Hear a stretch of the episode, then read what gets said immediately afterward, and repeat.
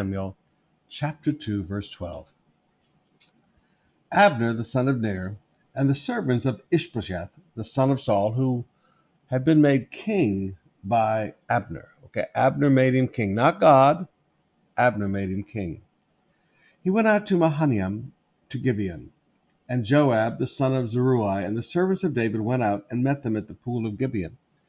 And they sat down, one on the one side of the pool, and the other on the other side of the pool. And Abner said to Joab, Let the young man arise and compete before us. And Joab said, Let them arise. Then they arose and passed over by number, twelve for Benjamin, and Ishbosheth the son of Saul, and twelve for the servants of David.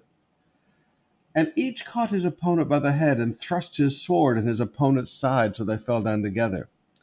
Therefore that place is called Helkath Hazarim, which is at Gibeon. And the battle was very fierce that day.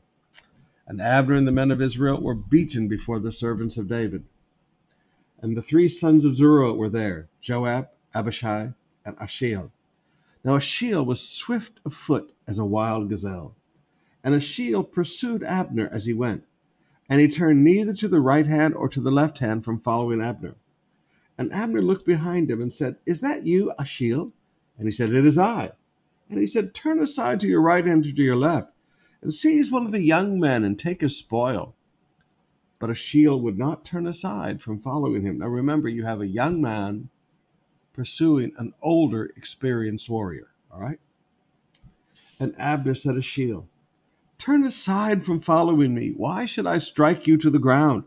How then could I lift up my face to your brother Joab? But he refused to turn aside. Therefore Abner struck him in the stomach with the butt of his spear. Now, that was something an inexperienced young man would not be looking for. You would think a man would turn and face you to fight. Instead, he just rammed the butt of the spear, probably had a special tip on it, but so that the spear came out his back. Now, that was something the young and inexperienced would not understand. Now, notice, and, here's the truth you got to put in here ability brought him to the battle. Inexperience got him killed. Now, there's a great truth that some of you young professionals need to get a hold of here. You, you can have tremendous ability, tremendous intelligence, and that will get you into a battle. I mean, you it, it'll get you right there in the middle of a business battle. It'll get you right there into the middle of a corporate battle but you don't have the experience to win the battle. Okay? So he was swift as a gazelle, but he didn't have the experience. Please learn the lesson. But Joab and Abishai pursued Abner. As the sun was going down, they came to the hill of Ammah, which lies before Giah on the way to the wilderness of Gibeon. And the people of Benjamin gathered themselves behind Abner and became one group and took their stand on the top of the hill. And notice, you always fight from a superior position. This is experience, okay? On the top of the hill. Guys coming up would not have the same advantage as those on the top striking down. Then Abner called to Joab, Should the sword devour forever? Do you not know that the end will be bitter? How long will it be before you tell your people to turn from the pursuit of their brothers. And Joab said, As God lives, if you had not spoken, surely the men would not have given up the pursuit of their brothers until morning. So Joab blew the trumpet, and all the men stopped and pursued Israel no more, nor did they fight any more. You know what? Sometimes call it a victory. Now, I don't know how to golf. But I have walked around a golf course with Uncle Lester. I've walked around a golf course with Dr. Cho. I've walked around a golf course with my friend uh, um, Claude Fingleton. he took one of our members out golfing. And I walked around the golf course. And one of the things I've noticed is sometimes there are guys that don't put it all the way in the hole. Now, I thought the goal was to get the ball in the hole. But sometimes they just say, all right, we'll just call that because they recognize how oh, they would have got the next shot, and so they just call it. Sometimes you just have to call it a victory. You don't need to kill everybody to call it a victory. And now, now brothers and sisters, this is again one of these incredible truths. I've, I've given you three great leadership principles. This is leadership. This is leadership. This is leadership. The ability brought him to the battle. Inexperience got him killed. Fight from a superior position, uh, especially if weaker numbers. And the other one is sometimes call it a victory. Because sometimes total annihilation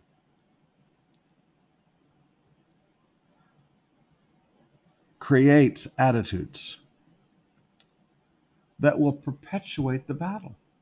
So sometimes, you know, okay, we won. We don't need to destroy everybody. We don't need scorched earth. Okay?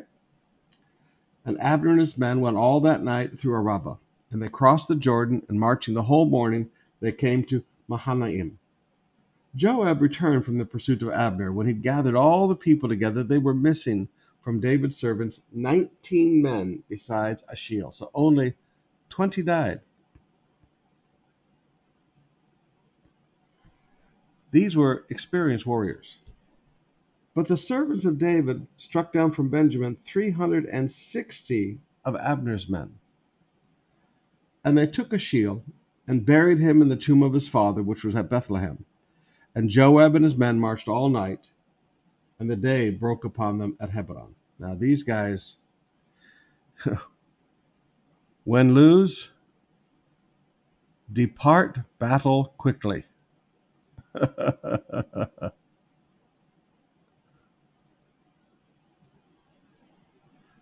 okay.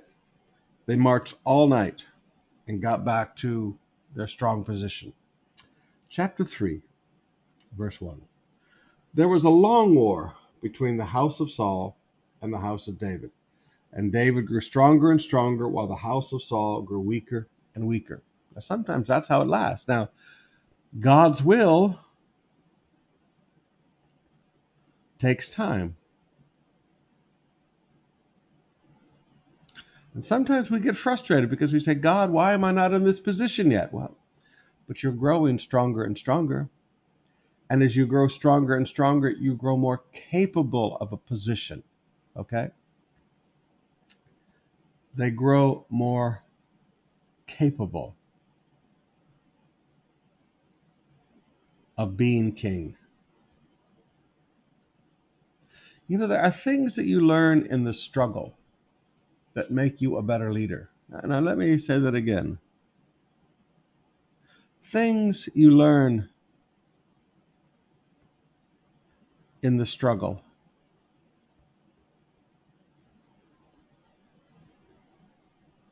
that make you a better leader. Ah, pen work. There we go.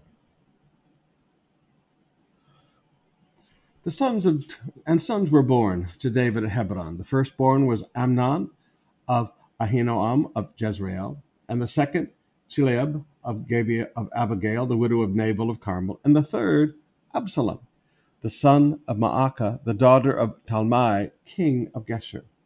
All right, so Absalom, Amnon, Chileab, these are names we're going to see in the future. And the fourth, Adonijah, now, the fourth is Adonijah. He, he's next in line after Absalom. Who is it who tried to take away the kingdom from Solomon? Adonijah. So start remembering these names. The son of Haggith, and the fifth, Shephatiah, the son of Abital, and the sixth, Ithream of Eglah, David's wife. These were born to David at Hebron. While there was war between the house of Saul and the house of David, Abner was making himself strong in the house of Saul. Now, here's a key key to seconds not to trust. Now, in every company, in every church, in every organization, in every government, there are people that are second tier leadership. They're not they're not the top. They're not the king. They're not the pastor, they're not the president, they're next down. And the, in these second tiers, you have to understand those seconds can destroy everything that a leader is trying to do. So when you see a second making himself strong, when, when you have young pastors, when you have an assistant pastor who is pulling an Absalom, going out making himself strong among the people, when you you businessmen, you you see a, a vice president or an executive vice president out currying the favor with your customers and your client base and making him when you see somebody who's not building the organization but instead building themselves building themselves this is where you have to learn. This is another leadership thought. When you see someone building themselves you've got a problem now Saul had a concubine whose name was Rizpah, the daughter of Aiah. And Ishbosheth said to Abner, Why have you gone into my father's concubine? And Abner was very angry over the words of Ishbosheth. And he said, Am I a dog's head of Judah? To this day, I keep showing steadfast love to the house of Saul your father, to his brothers, to his friends, and I have not given you into the hand of David. Yet you charge me today with a fault concerning this woman. In other words, I control the situation. You owe me.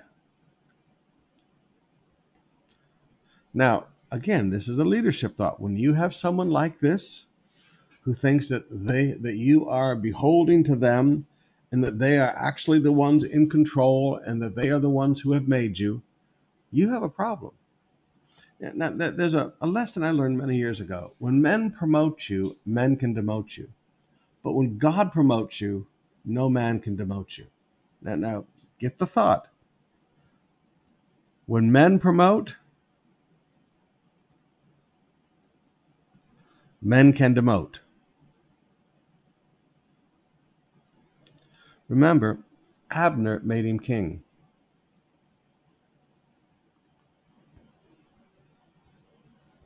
Remember the verse earlier.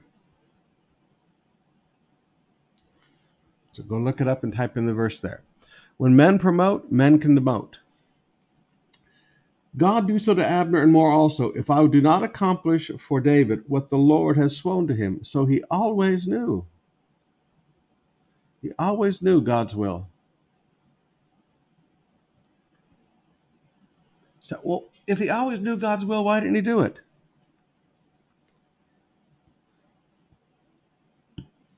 He put his own position first.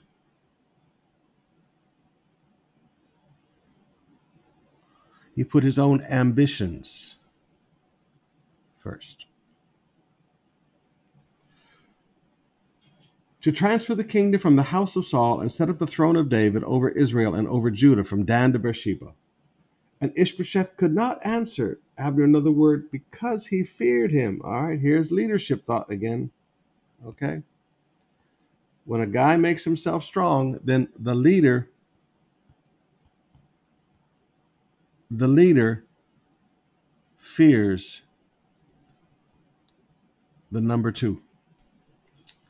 And Abner sent messengers to David on his behalf, saying, To whom does the land belong? Make a covenant with me.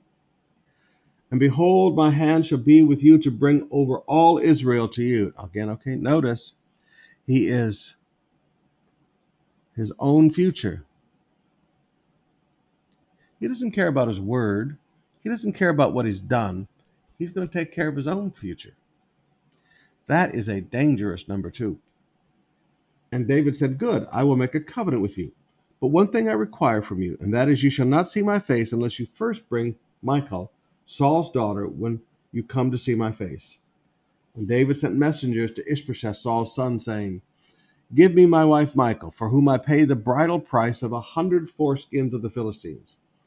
And Ishbosheth set and took her from her husband, Paltiel, the son of Laish. But her husband went with her, weeping after her all the way to Bahurim. Then Abner said to him, Go, return. And he returned. And Abner conferred with the elders of Israel, saying, From some time past, you have been seeking David as your king. Okay. So Abner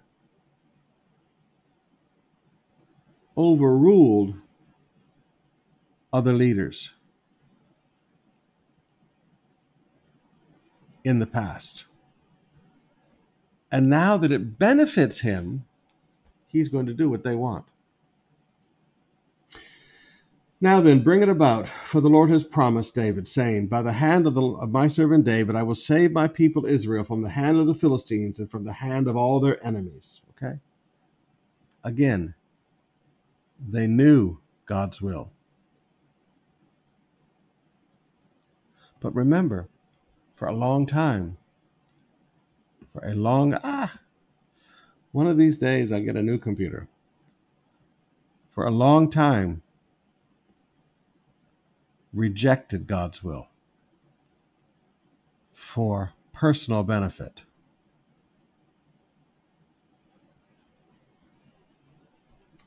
Abner also spoke to Benjamin, and then Abner went to tell David at Hebron all that Israel and the whole house of Benjamin thought good to do. When Abner came with twenty men to David at Hebron, David made a feast for Abner and all the men who were with him. And Abner said to David, I will arise and I will gather all Israel to my lord the king. I will, I will, that they may make a covenant with you. So he is the kingmaker. He made Ishbosheth king, and now he's going to make David king. He feels very powerful.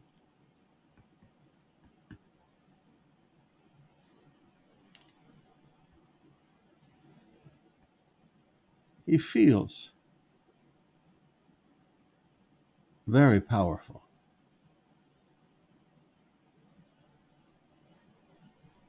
Just then, servants of David arrived with Joab from a raid, bringing back much spoil with them.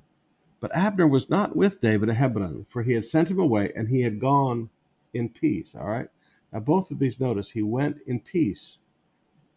That was important to David that he went in peace. Now, do I think David trusted this man? No. But he let him go in peace. When Joab and all the army was with him came, it was told Joab, Abner the son of Ner came to the king, and he has let him go. And he has gone in peace. Then Joab went to the king and said, What have you done? Behold, Abner came to you. Why is it that you have sent him away, so that he is gone? You know that Abner the son of Ner came to deceive you, and to know what's going out and coming in, and to know all that you are doing. So, okay. Is this true? We'll never know. But probably. Probably. You see how two faced he is? He, and he doesn't mind rejecting the will of God. So, honestly, probably Joab is right. But being right and doing right is two different subjects. When Joab came out of David's presence, he sent messengers after Abner, and they brought him back from the cistern of Sirah. But David did not know about it. And when Abner returned to Hebron, Joab took him aside to the midst of the gate to speak with him privately, and there he struck him in the stomach so that he died for the blood of Asahel his brother. Afterwards, David heard of it. Now, notice, afterwards, David heard of it. Now, there's some key things here. David did not know about it. When David heard about it, notice he went in peace, went in peace, gone in peace. Now, David didn't know about it. When David heard it, he said, I and my kingdom are forever guiltless before the Lord for the blood of Abner, son of Ner. May it fall upon the head of Joab and upon his father's house, and may the house of Joab never be without one who has a discharge, or is leprous, or who holds a spindle, or falls by the sword, or who lacks bread. So Joab and Abishai his brother killed Abner, because he had put their brother Asahel to death in the battle of Gibeon. And David said to Joab and to all the people who were with him, now notice he says to Joab, the guy who kills him, Tear your clothes and put on sackcloth and mourn before Abner.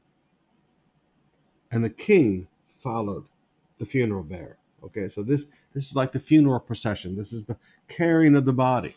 Now notice, the leader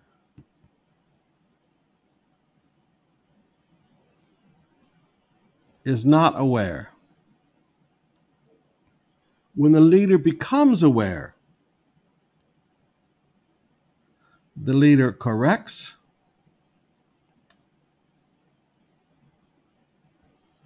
and the leader publicly corrects. Abner, or excuse me, Joab, tear your clothes, and you're going to walk with me following in this funeral procession. What you did was wrong. Ah. See, sometimes people who are in the position of second go out and do things, and then the leader has to clean up the mess. And they buried Abner. See, at this point, all the men of Israel are going to think, wait a second, you can't trust David. Okay, okay. So people will trust. Sometimes the actions of the number two cause trust in the leader to be destroyed. And so you, you've got to make sure everybody understands you weren't part of this. It's not that he avoids responsibility, it's just, you know what? This guy did this. They buried Abner in Hebron, and the king lifted up his voice and wept at the grave of Abner, and all the people wept. And the king lamented for Abner, saying, Should Abner die as a fool dies? In other words, it's not right. The guy may be a jerk, but he shouldn't die as a fool dies. Your hands were not bound, your feet were not fettered. As one, one falls before the wicked, you have fallen. And all the people wept again over him. Then all the people came to persuade David to eat bread while it was yet day. But David swore, God, do so to me and more also, if I taste anything till the sun goes down. All right, so he's fasting in mourning. This is a public mourning.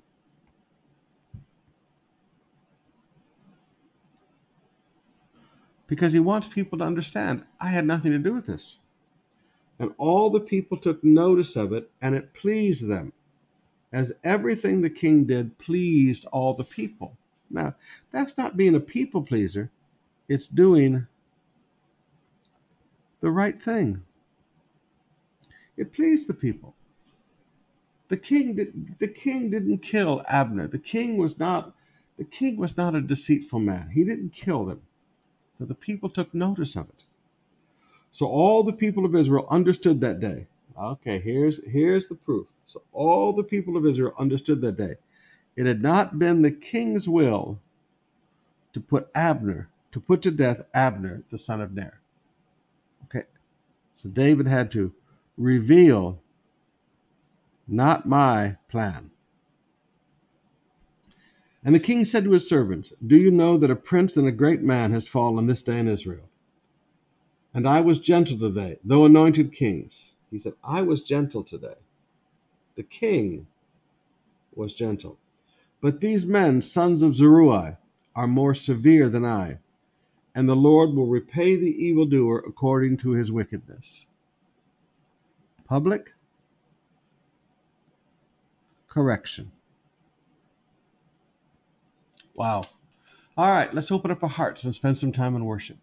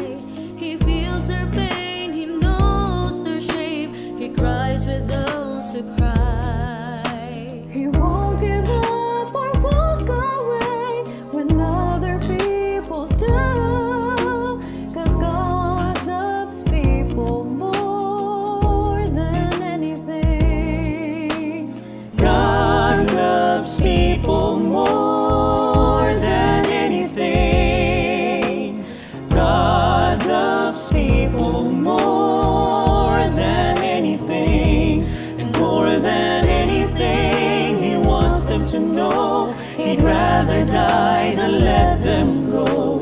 Cause God loves people more than anything. Ooh, God loves the wounded who stumbled into sin. He reaches down and pulls them out and cleans them up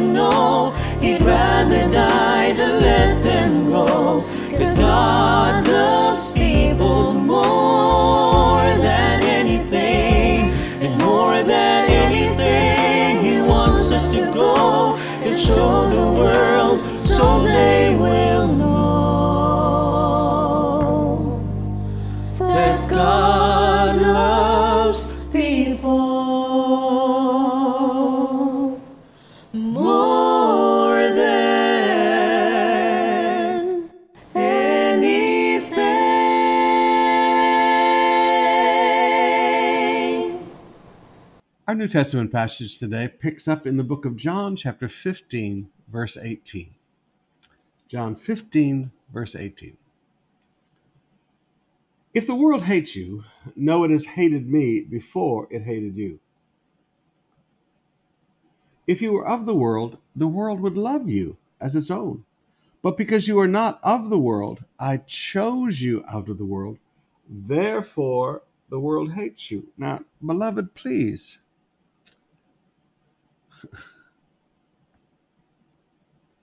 Christianity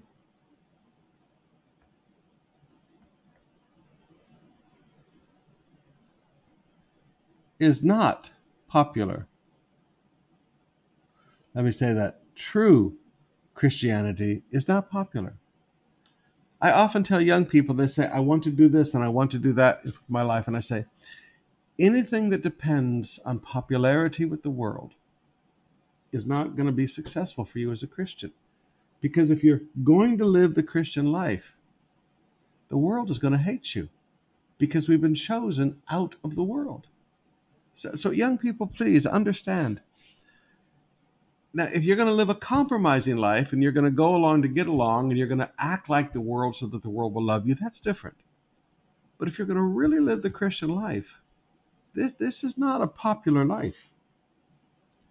Remember the word that I said to you a servant is not greater than their master. If they persecuted me, which they did, they will also persecute you. If they kept my word, they will also keep yours. Okay, so Jesus said, All right, let, us have a reality check. Number one, they persecuted me, they're going to persecute you. Number two, they didn't listen to me, and they're not going to listen to you. Reality check, okay? Not listen. They're not going to listen to our words. Okay, just you're going to have to get a hold of this. But all these things they will do to you on account of my name, because they do not know him who sent me. They don't know the Father. The cause of the persecution, the cause of the refusal to listen, is because they don't know the Father. If I had not come and spoken to them, they would not have been guilty of sin. But now they have no excuse for their sin. Whoever hates me hates the fa- hates my Father also. Whoever hates me hates my Father also. So you, you can't tell, well, I believe in God, I just don't believe in Jesus. No, if you hate Jesus, you hate the Father. If I had not done among them the works that no one else did, they would not be guilty of sin. But now they have seen and hated both me and my Father. Now notice, words miracles. He said, This is why they're guilty. But the word that is written in their own law must be fulfilled. They hated me without cause. Wow. How can you hate Jesus? But the world does. They did in Jesus' day and they do today. Have you ever noticed that when people want to swear, they use Jesus' name? Have you ever noticed that? I mean, brothers and sisters, there is no reason to hate Jesus, but the world does. Remember, Paul says they they are in hostility in their mind toward God. When the Helper comes, whom I will send to you from the Father, the Spirit of truth, who proceeds from the Father, he will bear witness of me. All right, his purpose, this is the purpose of the Holy Spirit. This is where the Holy Spirit flows from. This is a title of the Holy Spirit. So that's these are lists that you can begin. All right, these are are lists. The purpose of the Holy Spirit, where the Holy Spirit flows from, and his title. And you also bear witness because you have been with me from the beginning. Chapter 16, verse 1. I have said all these things to you to keep you from falling away. Okay. He prepared them. Preparation for discouraging events. Preparation for discouragement. All right. He said, I've, I- I've told you about all this stuff in advance. I, I've let you know so that you won't be discouraged. They will put you out of the synagogues. Indeed, an hour is coming when whoever kills you will think he is offering service to God. Now, now here's here's one of the great things that really makes no sense to us in life. That there are people that will try to fight us and destroy us, thinking that they're serving God, but they're really living in deception. Okay? It is a deception to think that you should destroy the work of God. Deception. And they will do these things because they have not known the Father nor me. They don't, okay, they've not known. So they're not saved. They have no, they may have a lot of religion, they may have a lot of spirituality, but they're not saved. But I have said these things to you that when their hour comes, you will remember that I told them to you. All right, again, this is this keeping you from being discouraged. I did not say things to you from the beginning because I was with you. But now I am going to him who sent me, and none of you ask, Where are you going? Because, but because I have said these things to you, sorrow has filled your heart. All right, so sometimes truth causes sorrow. Nevertheless, I tell you the truth, it is to your advantage that I go away. Wow. Okay. For if I do not go away, the Helper will not come, but if I go, I will send him to you. Now, you know, that, that's one of those big question marks, okay? Because I, I look at it, I go, okay, it's more advantageous for the apostles to have the Holy Spirit than it was to have Jesus walking beside them. And, and you look at it and you just go, I'll take Jesus any day. But Jesus, no, no, no, you're, you're thinking wrong. When that anointing comes upon you, when the when you are baptized in the Holy Ghost, and you become a source of a river of living water flowing out of you, instead of one Jesus, it's like a gazillion Jesus is walking the earth. So it, it is more advantageous, but it still it still surprises us, all right? Holy Spirit baptism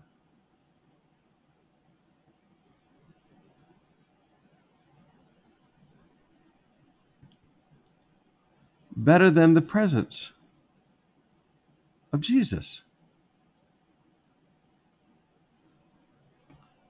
And you go, wow.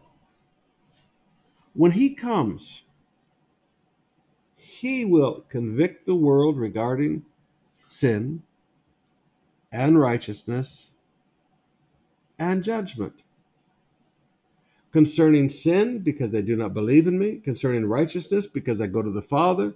Concerning judgment, because the ruler of this world is judged. Now, take each one of these.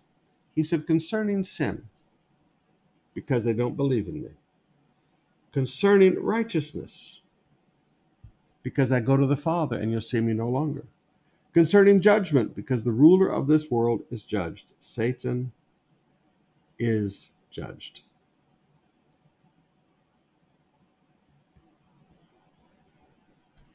And the Holy Spirit will convince, and this word literally means convince. Convince the world that Satan has already been judged. Convince the world that Jesus has gone to the Father providing righteousness for us. He's put his blood in the Holy of Holies. Concerning sin, hey guys, we've got to believe in Jesus. Whatever is not of faith is of sin. I still have many things to say to you, but you cannot bear them now. All right. Some truth, not for now.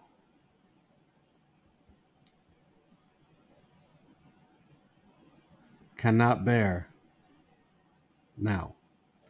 Sometimes you just need to realize when you're teaching people, they're not they're not ready for this yet. They can't bear this yet.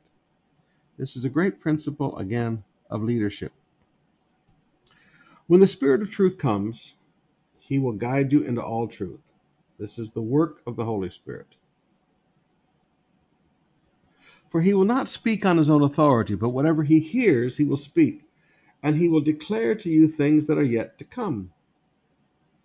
Okay, so this is the work of the Holy Spirit, twofold work of the Holy Spirit here. Now, this, this is another one of these lists that we need to start the work of the Holy Spirit.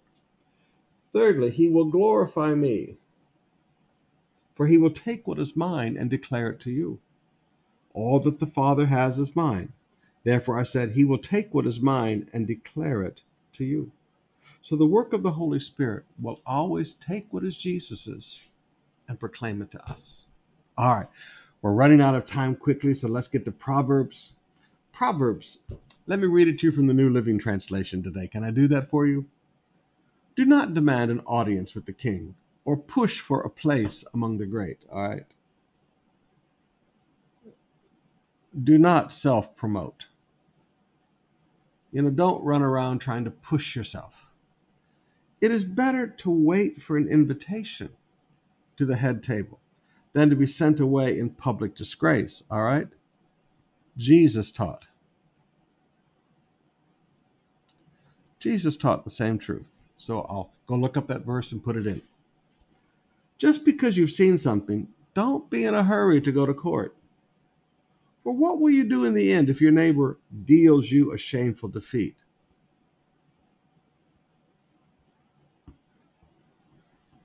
Do not be quick to court battles. You may think you're right, but what happens if you lose? When arguing with your neighbor, do not betray another person's secret. All right, so do not use confidential info to win the argument. Or someone may accuse you of gossip, and you will never again retain, regain your good reputation. Don't use confidential information that somebody has told you about something. Because you know what? Nobody's going to talk to you again. When you argue with someone, argue with what is common knowledge, not what has been given you in confidence. Great wisdom today. All right, we'll see you tonight as we get back into the prayer series. Pentecost weekend, we're going to talk about praying in the Spirit. That's going to be our subject tonight. We'll see you tonight, 7 o'clock.